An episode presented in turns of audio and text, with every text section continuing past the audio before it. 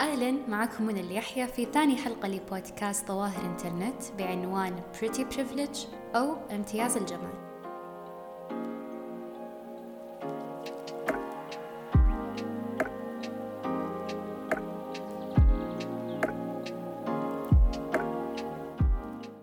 الامتياز أو البريفليج بتعريفه هو مكتسب أو حصانة تعطى لمجموعة بشكل خاص.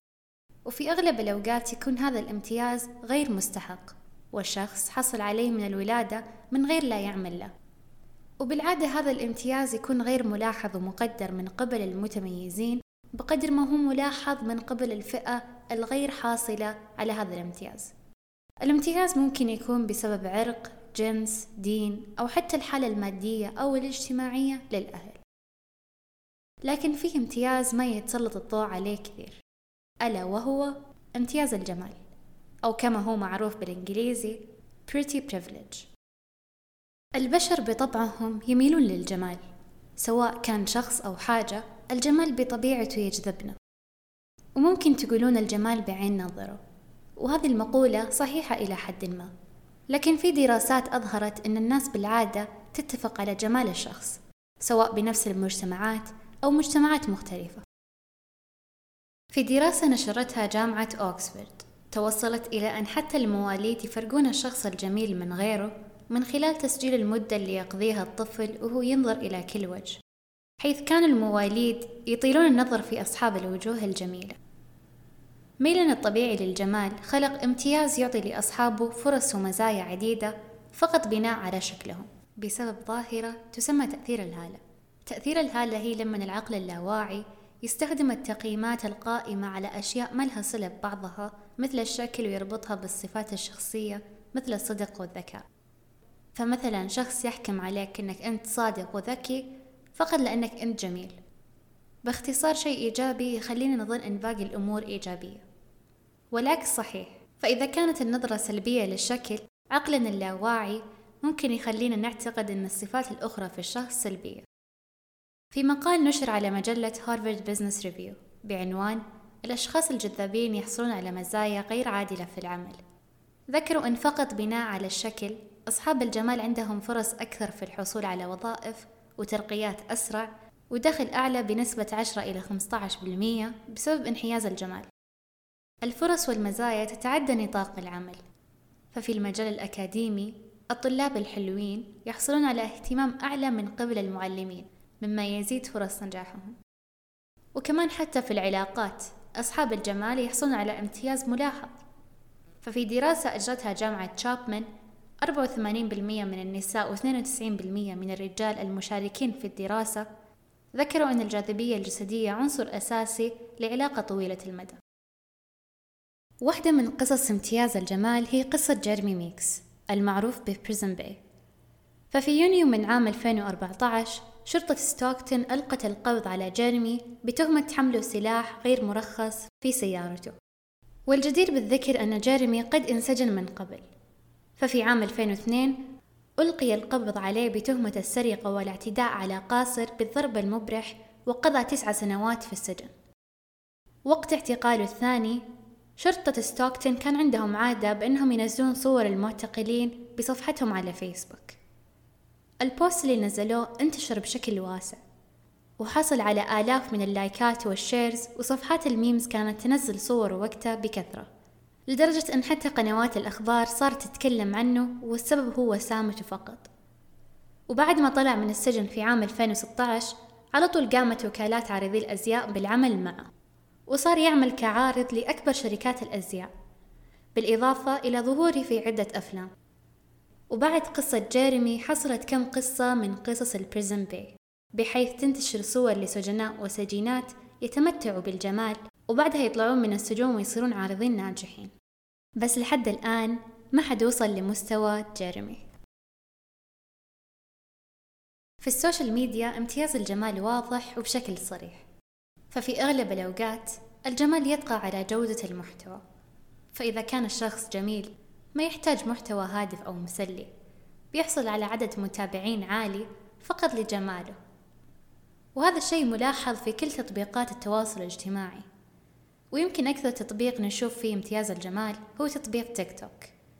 فكثير من ال TikTokers شهرتهم عبارة عن أنهم يغنون يرقصون على أغاني فقط بدون محتوى. مع ذلك متابعينهم يفوقون متابعين رئيس أمريكا جو بايدن. فمثلا المراهقة الأمريكية تشارلي ديميليو صاحبة أكبر عدد متابعين على تيك توك عندها 117 مليون متابع. مع أن تقريبا كل فيديوهاتها نفس الشيء عبارة عن رقص على أغاني وتطلع بشكل جميل. وصراحة على الرغم من أنها هي عندها موهبة الرقص إلا أن الرقص مو سبب شهرتها. سبب شهرتها هو مظهرها الجميل. وحتى لو ننزل بالقائمة حقت أعلى عدد متابعين في التيك توك بنلقى محتوى مشابه. أغاني ورقص. والرقص مو احترافي حتى يعني يكون أساس الفيديو هو المظهر. تيك توك من أكثر التطبيقات المثيرة للجدل بسبب انحيازهم الواضح للمظاهر وقلة المعلومات عن المقومات المطلوبة عشان الفيديو يطلع على ال For You Page على ال For You Page الفيديوهات تنتشر بسرعة فقط بناء على ال aesthetic أو المظهر الجمالي حق الفيديو اللي بالعادة يكون له علاقة بلبس أو شكل اللي نزل الفيديو. واللي ما يعرف ال For You Page هي صفحة تظهر فيديوهات مجمعة من algorithm تيك توك المفروض أنها تعجبك من أشخاص أنت ممكن ما تتابعهم بناء على تاريخ تصفحك والصفحات اللي تابعتها وعجبتك. والظهور على ال For You Page هو هدف أي شخص يحاول ينشهر في تيك توك لأنه يساعد على الانتشار بشكل واسع وهو سبب شهرة مشاهير التيك توك. في مقال نشره موقع The Intercept سبب انتقادات للتطبيق.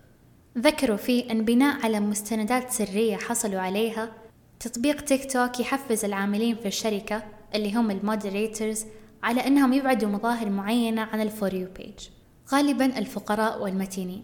فيديوهات كانوا ما يعرضونها بسبب شكل الجسم غير الطبيعي. بين قوسين ممتلئ بدين أو نحيف للغاية. كان على ال moderators أيضا إخفاء الأشخاص بمظهر الوجه بين قوسين القبيح. أو حتى مكان التصوير إذا كان غير مناسب بين قوسين مو على قد المستوى. هذه الفئات اللي ما كانت تندرج تحت معايير الجمال تعرضوا للإقصاء من صفحة ال For You Page أما الأشخاص اللي كانوا يتميزون بالجمال نالوا على شهرة كبيرة من ال For You Page مع أن محتواهم مشابه للي تعرضوا للإقصاء من صفحة ال For You Page أو حتى أقل. للتنويه أنا شخصيا أستخدم تيك توك وتقريبا كل اللي أنزله فيديوهات لي وأنا أغني على أغنية أو أرقص ال Renegade وغيرها. مو غلط إن ننزل هذه الفيديوهات للوناسة لكن اللي حابة أوصله إن ال trends والتحديات اللي تصير بالتيك توك صارت متركزة على المظهر وكأن الكل يحاول يقول شوفوا جمالي لأن بالأخير هذه نوعية الفيديوهات اللي تنتشر على ال For You Page من تحدي استخدام فلتر ال reverse عشان توري الناس وجهك المتناسق لتحدي ال silhouette عشان توريهم قوامك المشدودة إلى تحدي ال side profile حرفيا عشان تثبت أن جمالك من كل الجهات. وهالنوعية من الفيديوهات كل ما لها تزيد. كل هذه ال trends المتركزة على المظهر وشكل الجسم خلتنا مهووسين بصورتنا ومهووسين بمعايير الجمال وسطحيين إلى أبعد حد. ما أكذب عليكم أوقات أحتاج break من تيك توك لأن لازم أمسك نفسي من أني يصير عندي هوس بمظهري. لأن الهوس هذا له آثار سلبية كثيرة. أمراض نفسية زي اضطراب الأكل والاكتئاب واضطراب التشوه الجسمي زادت عند المراهقين والمراهقات نتيجة لمعايير الجمال الغير واقعية اللي نشوفها في ال social media. بالأخص الحين مع زيادة استخدام الفلاتر وال lenses وال Photoshop وال autotune جد نحتاج ناخذ وقت مع نفسنا ونتقبل جميع الأشكال وما نعزز هذه المعايير أكثر من ما هي موجودة. وبرضو نحتاج ندعم المشاهير اللي يظهرون بشكلهم الطبيعي. أو على الأقل يعترفون أن اللي نشوفه مو واقعي. بالنهاية إحنا كبشر فطرتنا تميل للجمال. حتى المواليد اللي ما انخرطوا بالمجتمع يميلون له. هذا الشيء خارج إرادتنا. لكن علينا نكون واعيين لتحيزنا هذا وعلى الآثار الناتجة منه. ما يصير نحكم على شخص بناء على مظهره فقط. فالمظاهر أحيانا تكون خداعة وكمان الحين مع انتشار الفلاتر واللنزز معايير الجمال بدأت تخرج عن إطار الواقع ونحتاج نعزز وندعم معايير أكثر واقعية. أتمنى عجبتكم حلقة اليوم. شاركونا آراءكم على تويتر في هاشتاغ ظواهر إنترنت أو على حسابنا ظواهر إنترنت.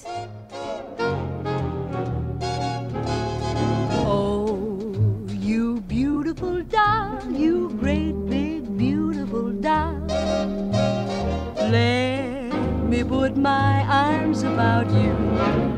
I could never live without you. Oh, you beautiful you